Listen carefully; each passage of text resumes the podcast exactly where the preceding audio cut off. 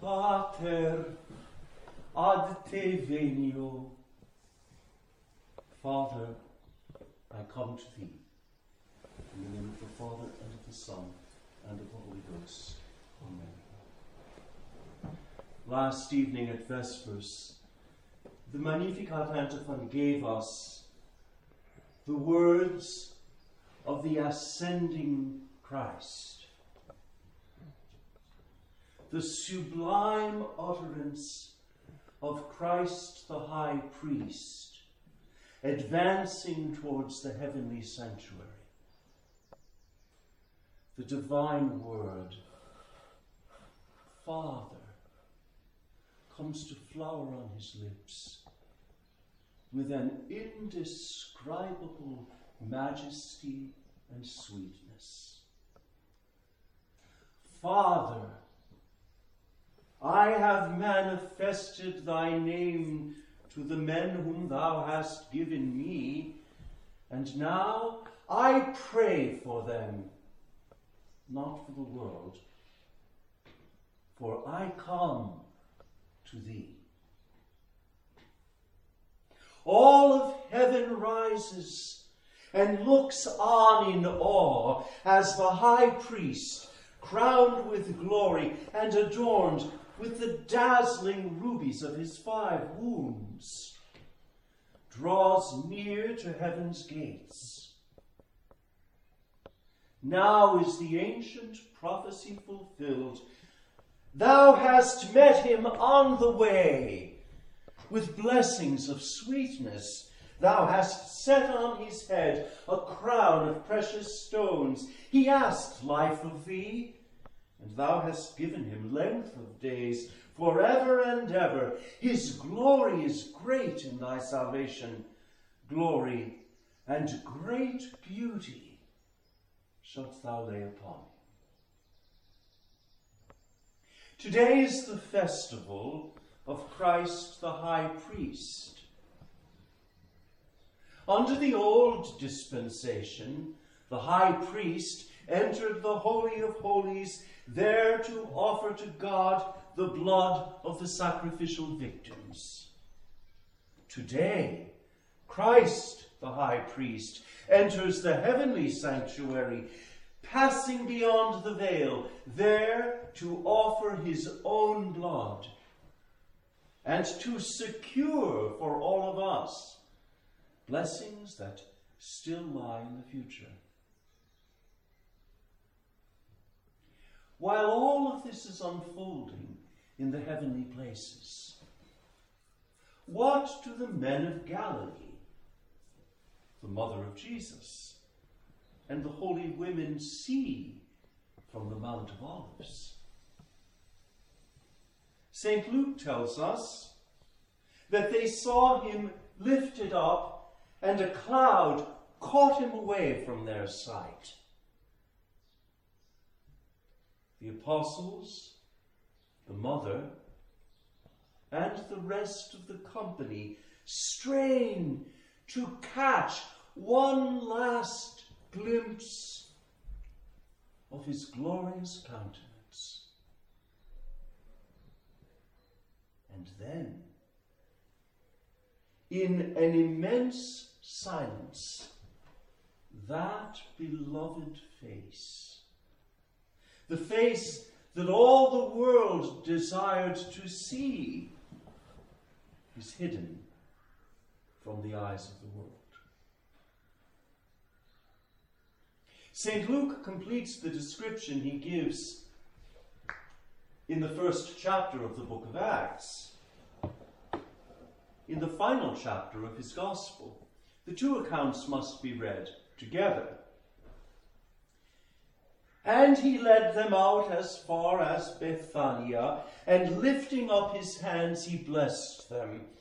And it came to pass, whilst he blessed them, he departed from them and was carried up to heaven. And they, adoring, went back into Jerusalem with great joy. And they were always in the temple, praising and blessing God. Amen. So ends the Gospel according to St. Luke. This is where the ascension of the Lord leaves us. We return today to the cenacle, to the place of the bread become his body, and of the chalice of wine become his blood. We return to that room wherein he prayed with such filial confidence and such priestly reverence on the night before he suffered.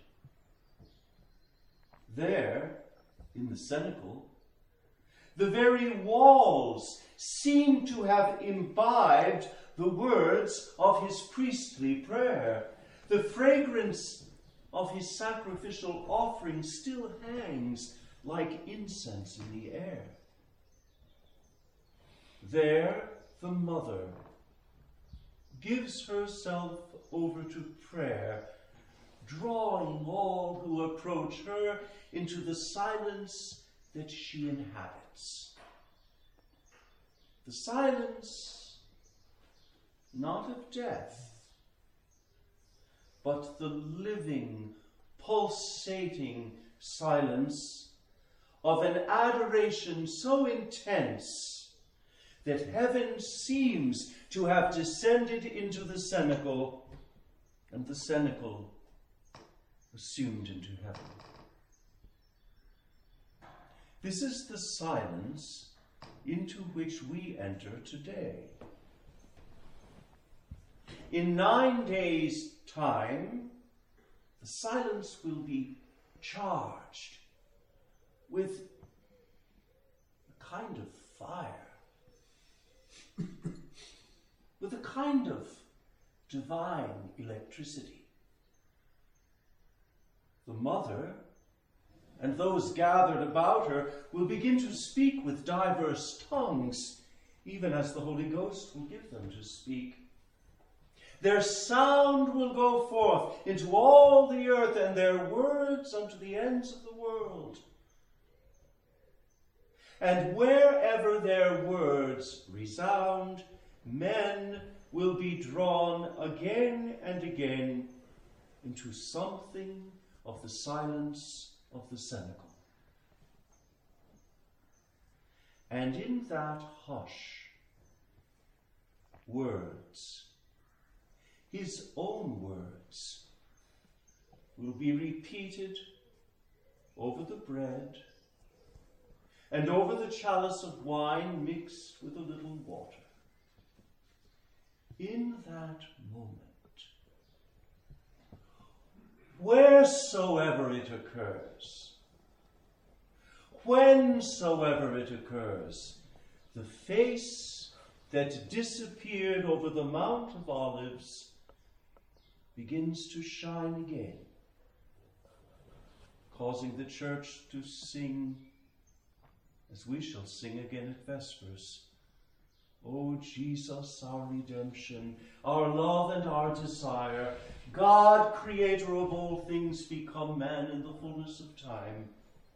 What tender love, what pity compelled thee to bear our crimes, to suffer a cruel death, we from death might be saved? Into death's dark cloister didst thou descend, and from it captives free did spring. Thy triumph won, thou didst take thy place, thou the victor at the Father's right.